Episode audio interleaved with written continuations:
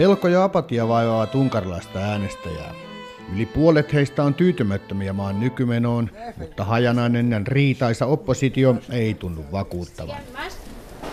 Köszönöm, 2035. Hát annyi hál' Istennek van, de véletlenül nem, és hülyet nem tettem el. Enemmistö unkarilaisista ei tiedä, ketä äänestää huhtikuun alun parlamenttivaaleissa. Apatia vaivaa varsinkin oppositiomielisten keskuudessa. Unkarin hallitseva EU-kriittinen oikeistopopulistinen Fidesz-puolue saanee jatkokauden, mutta vaalien suurimmaksi ongelmaksi saattaa muodostua alhainen äänestysprosentti. A választások eredményeképpen Magyarországon szinte biztos, hogy a Fidesz folytatja a kormányzást. Az egyetlen kérdés az, hogy szimpla többséggel, abszolút többséggel, de nem alkotmányos. Opposition ainoa realistinen tavoite on estää Fidesiä saamasta kahden kolmasosan enemmistöä parlamenttiin. Vaalijärjestelmämme vuoksi jo 45 prosentilla äänistä he voivat saavuttaa tämän. Eh, Oma käsitykseni on, että Fidesistä tulee parlamentin suurin puolue, mutta he eivät yllä kahden kolmanneksen enemmistöön. Talán a valószínűnek most azt tűnik, hogy nem szerez kétharmadot a Fidesz, Näin ennustaa arvostetun riippumattoman Budapestissa toimivan politiikan tutkimuksen ja konsultointiin erikoistuneen Political Capital Instituutin johtaja Peter Greco.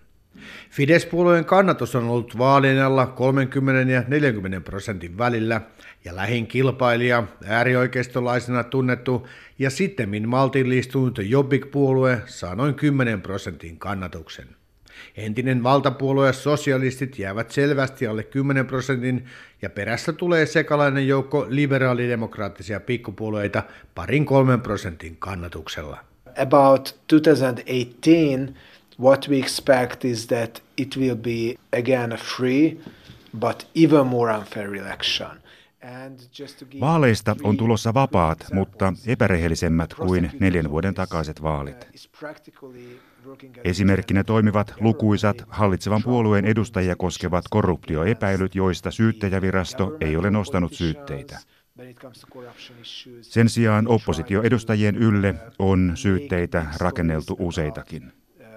Uh, Toiseksi valtion julkisten varojen käyttöä tutkiva viranomainen antoi vaalien alla kahden miljoonan euron sakot suurimmalle oppositiopuolueelle Jobbikille. Tällaista menettelyä ei ole koskaan aikaisemmin nähty. Practically what we can see right now is that the, that the national governmental and state organizations institutions are going against opposition parties by officially helping the, the Näemme nyt siis valtiollisten instituutioiden toimivan oppositiota vastaan ja auttavan avoimesti hallitsevaa puoluetta. Ja samaa tekee valtion ja oligarkkien kontrolloima valtamedia, jonka Unkarin hallinto on rakentanut isolla rahalla. Ne ajavat oppositioon kohdistuvaa lokakampanjaa ja ylistävät hallituksen saavutuksia.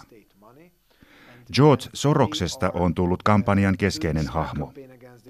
Hän on valtion rahoittaman massiivisen törkykampanjan keskiössä. Hallituksen tarinan mukaan Soros juonittelee Unkaria vastaan kansainvälisten pelureiden, Brysselin, Yhdysvaltojen, kansalaisjärjestöjen sekä Unkarin opposition kanssa. Soros on sateenvarjo kaikille Unkarin vihollisille. George Soros is, let's say, the umbrella enemy for the Hungarian government, an umbrella that you can put all your enemies uh, under. Kétharmados többségben vannak Karácsony Gergely tanácsadó testületében a Soros Alapítvány egykori munkatársai, valamint a néhai SDS holdudvarához tartozók. Ezt írta a Magyar Idők című lap az MSZP párbeszéd miniszterelnök jelöltje mögött álló tímről.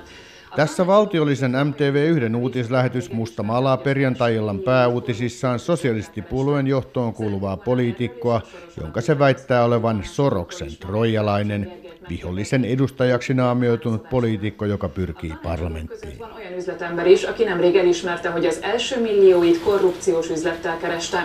Szerettük volna erről és a Soros Alapítványhoz köthető tanácsadókról is magát, Karácsony Gergelyt megkérdezni, de ő kitért Fidesz niputtaa kampanjassaan Unkarin viholliset yhteen. Siinä ovat muslimipakolaiset, miljardööri ja sijoittaja George Soros, EU sekä oppositio. Näky Budapestissa on paikoin lähes surrealistinen, kun Soroksen hymyilevät kasvot ja isot Stop Soros-julisteet ovat vallaneet kadut ja julkisen liikenteen pysäkit.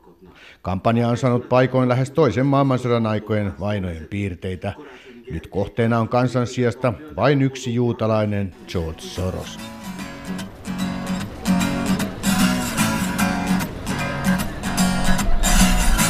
Bár nincs borom, hazám se feleségem, és lábaim között a szél fütyül.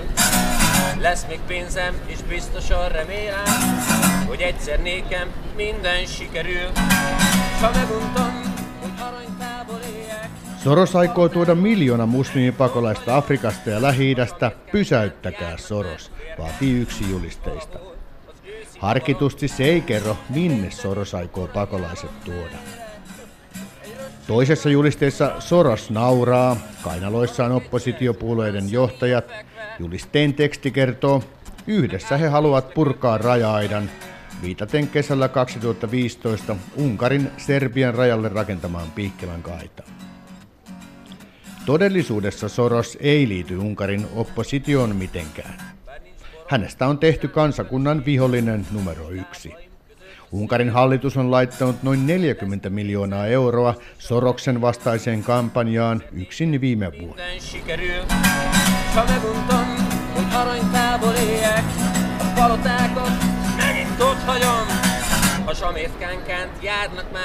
Fidesin Soroksen ympärille rakentama salaliittoteoria perustuu hänen Project Syndicate-nimiselle verkkolehdelle 2015 pakolaiskriisin huipulla kirjoittamaan artikkeliin, jossa miljardööri sanoi Euroopan kykenevän vastaanottamaan miljoona pakolaista. Pakolaiskriisin vyöryessä Euroopan yli Soros muutti kantojaan moneen kertaan ja puhui lopulta vain pienistä pakolaismääristä, mutta Unkarin hallitus ei tätä huomioinut. Nyt salaliitto vyyryy kansalaisten silmille. Myyttinen Soros ja hänen takanaan vaanivat miljoona pakolaista ovat vallanneet mielet varsinkin syrjäseudulla ja vähän koulutetun väestön keskuudessa.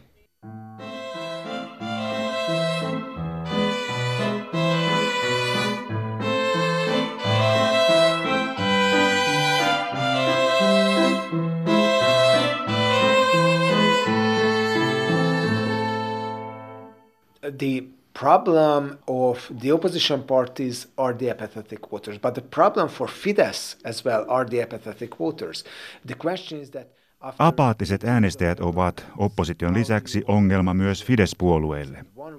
Miten saada liikkeelle äänestäjäkunta kahdeksan hallitusvuoden jälkeen? Tämän vuoksi he yrittävät niin hysteerisesti saada perille viestiä, että Unkarin suvereniteetti on uhattuna. Hallitus haluaa saada äänestäjät liikkeelle kiristämällä tilannetta. He sanovat, että vaaleissa on kyse elämästä ja kuolemasta. Äänestä meitä tai Soros tulee ja tuhoaa maan. Soros tuo siirtolaiset ja Bryssel rikkoo suvereniteettimme. Ja Unkarin kansakunta ja sen arvot katoavat. Orban kertoi julkisuudelle jo vuonna 2014 haluavansa rakentaa Unkarista rajoitetun demokratian. Ja tätä hän todella tekee. Häntä voi kritisoida monesta syystä, mutta hän on kyllä puhunut avoimesti pitkän tähtäimen poliittisista suunnitelmistaan, jopa niistä kaikkein vaarallisimmista. Magyarországon lesz majd a legtöbb autópálya és négysávos autóút, ami jelentősen bővíti az ország gazdasági lehetőségeit. Közúti infrastruktúra javítása az ország versenyképességéhez nagyban hozzá. Unkarilaisille Fidesin johtaja ja pääministeri Viktor Orban haluaa esittää maan isää, henkilöä, jota ei kyseenalaisteta joka ei mene väittelyihin vastustajien kanssa. Maan johtaviin politiikan tutkijoihin kuuluva Peter Greco ei usko, että Fidesillä edes on kirjoitettua poliittista ohjelmaa. Kaikki tämä kertoo poliittisen kulttuurin kehittymättömyydestä. Äänestäjille tärkeät asiat, kuten talous, terveydenhuolto, laajalle levinnyt korruptio, kaikki tämä vaietaan. Kampanja keskittyy pelkoon ja negatiiviseen ja se alkaa näkyä myös kansalaisyhteiskunnassa.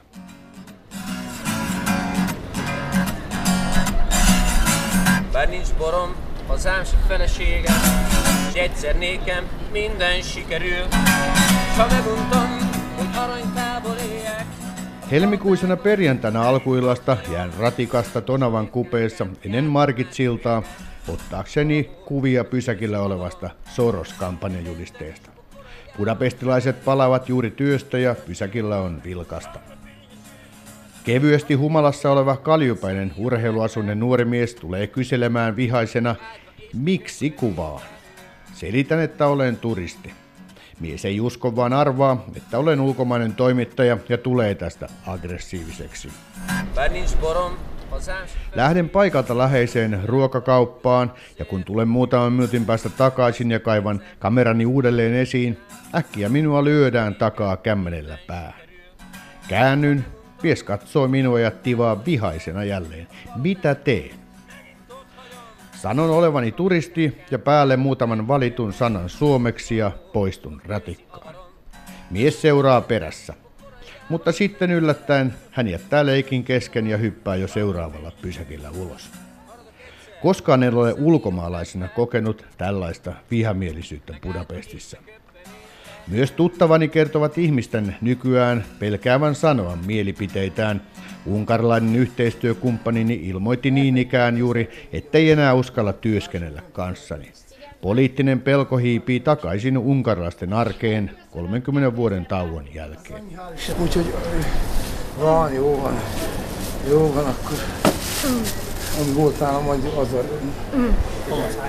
Entä sitten suhteet EU-hun vaalien jälkeen, jos ja kun Fidesz jatkaa vallassa? I don't see any reasons why they should change their course. Uh, the, the building up of, of this illiberal state has been a consistent process since 2014. En näe mitään syytä, miksi he muuttaisivat linjaansa. Rajoitetun demokratian rakentaminen on ollut systemaattista jo vuodesta 2010 lähtien ja se kiihtyi viime vaalien jälkeen. Tämä hallitus on sodan, ei rauhan hallitus. Tästä voi tulla vielä rumaa jälkeä vastustajille. Kaikki salaliitto- ja valeuutiset kun tulevat valtion mediasta. Kampanja isointa oppositiopuoluetta Jobbikia vastaan on ollut laajaa. Jobbikin puheenjohtaja on leimattu muun muassa homoksi. Viktor Orban on kansakunnan pelastaja, joka tarvitsee jatkuvasti vihollisen. Hän on sanonut, että hän haluaa hallita 20 vuotta. Silloin tarvitaan tällaista politiikkaa. Pitää heikentää riippumattomia instituutioita, pitää lujittaa omaa valta-asemaa ja rakentaa valtava kaverikapitalistinen korruptioon perustuva talousjärjestelmä. Tämä on kuin suoraan kansainvälisestä autoritääristen johtajien käsikirjasta. Mutta tässä on myös Unkarille aivan erityinen seikka. Se on Venäjä. Viktor Orban on tavannut Vladimir Putinin länsijohtajista Krimin miehityksen jälkeen useammin kuin kukaan muu. Orbanista on tullut Putinille hyödyllinen työkalu, jolla Venäjä pyrkii luomaan epävakautta EUn sisälle. Siksi Unkarin tarina ei ole vain Unkarin tarina, vaan esimerkiksi se, mitä tapahtuu nyt Puolassa, on jo seurausta siitä, mitä meillä on tapahtunut. Orbanilla on yhä takanaan Euroopan unioni ja jäsenyys sen konservatiivisten puolueiden ryhmässä EPPssä. Lisäksi EUn tuet jatkavat virtaamistaan hänen hallinnolleen. Kun Puola on nähnyt, kuinka suosituksi Orban on tullut kotimaassaan vapaustaistelulla Brysseliä vastaan, on helppoa ajatella, että miksi me emme tekisi samoin we can see that, that illiberalism is a thing that is spreading all over Central Eastern Europe. Rajoitetun demokratian leviäminen itäisessä Euroopassa on tosiasia. Jos Unkari voi tehdä mitä se haluaa, on se samalla viesti muille. Siksi mielestäni EUn pitäisi ottaa tiukempi kanta Unkaria kohtaan koska muutoin tämä kehitys saattaa hajottaa koko Euroopan unionin. Then it can lead to the whole EU is falling apart.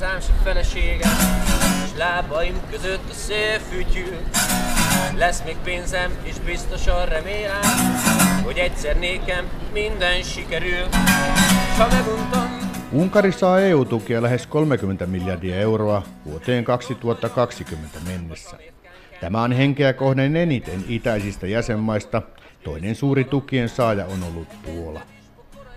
EU-tukien taustalla on ajatus kuilun kaventamisesta vanhojen ja uusien jäsenmaiden välillä. Unkarin johdon mukaan EU-tuissa on kyse historian vääryyksien korvaamisesta. Siten Orbanin hallinnon mukaan tuet kuuluvat Unkarille historiallisista syistä, eikä niihin liity mitään velvoitteita. Unkarille EUlla näyttää olevan vain yksi arvo, raha. Mutta EUssa rakennetaan parhaillaan uutta vuonna 2020 voimaan tulevaa budjettia, ja näyttää selvältä, että siinä EUn rakennetukien virta itäisiin jäsenmaihin hyytyy. When it comes to the values of the European Union, the Hungarian government defines against itself against the dominant values of the European Union. Human rights, tolerance, international cooperation, Orban on sivuuttanut kaikki keskeiset EUn arvot, kuten ihmisoikeudet ja suvaitsevaisuuden. Mitä tapahtuu, kun siirrät nämä arvot pois ja otat vain rahavirran? Jos EUlta kerran on mahdollista saada rahaa ja samalla voi hylätä sen arvomaailman, niin hallituksen on myös helppo argumentoida kansalle, että EU on hyödytön, jos siltä ei enää saada rahallista tukea. Uskon, että Unkarin hallitus ei kuitenkaan käynnistä eroprosessia välittömästi vaalien jälkeen, siitä yksinkertaisesta syystä, että EUsta koituu myös muita etuja, kuten vapaa kauppa. Mutta uskon, että he ottavat entistä enemmän etäisyyttä unioniin. Kuvaan astunee myös valtion tukemia EU-vastaisia mediakampanjoita, joilla Unkari etäännytetään EUsta henkisesti ja heikennetään EUn julkisuuskuvaa. Ja samalla Unkari lähentää itseään henkisesti Venäjään.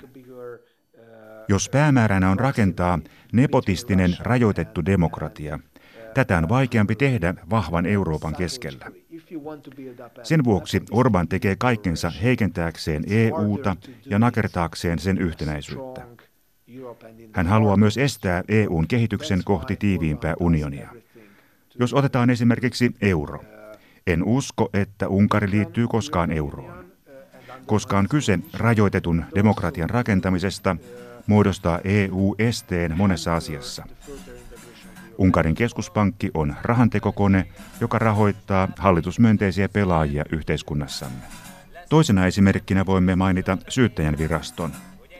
Unkari ei halunnut liittyä EUn syyttäjälaitosten integroimista ajavaan ohjelmaan, koska valtakunnan syyttäjä on pääministerin ja muiden johtavien poliitikkojen ystävä, samoin on myös keskuspankin johtaja. He ovat pysäyttäneet kaikki hallituksen jäseniin liittyvät rikostutkimukset, joissa näitä on epäilty korruptiosta.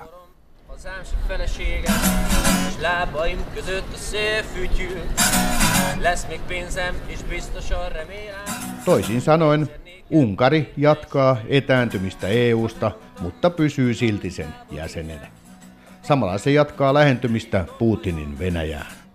Riippumattoman Budapestissa toimivan politiikan tutkimuksen ja konsultointiin erikoistuneen Political Capital Instituutin johtaja Peter Greco. I don't read that he wants to leave the European Union and call for a Brexit vote, but I'm pretty sure that Unkarilaiset suhtautuvat yhä hyvin myönteisesti Euroopan unioniin. Mutta uskon, että Orbanin hallinto haluaa nähdä maassa Britannian kaltaisen ilmapiirin. Miksi? Siksi, että Orban voisi mennä Brysseliin ja ilmoittaa, että maassa on euroskeptinen mieliala. Ja nyt teillä on täällä Brysselissä kaksi mahdollisuutta. Joko kritisoitte Unkaria vähemmän ja annatte enemmän rahaa, tai minä järjestän Unkarissa kansanäänestyksen ja mahdollisesti eroamme Euroopan unionista. Or I call for referendum and probably Hungary will be out.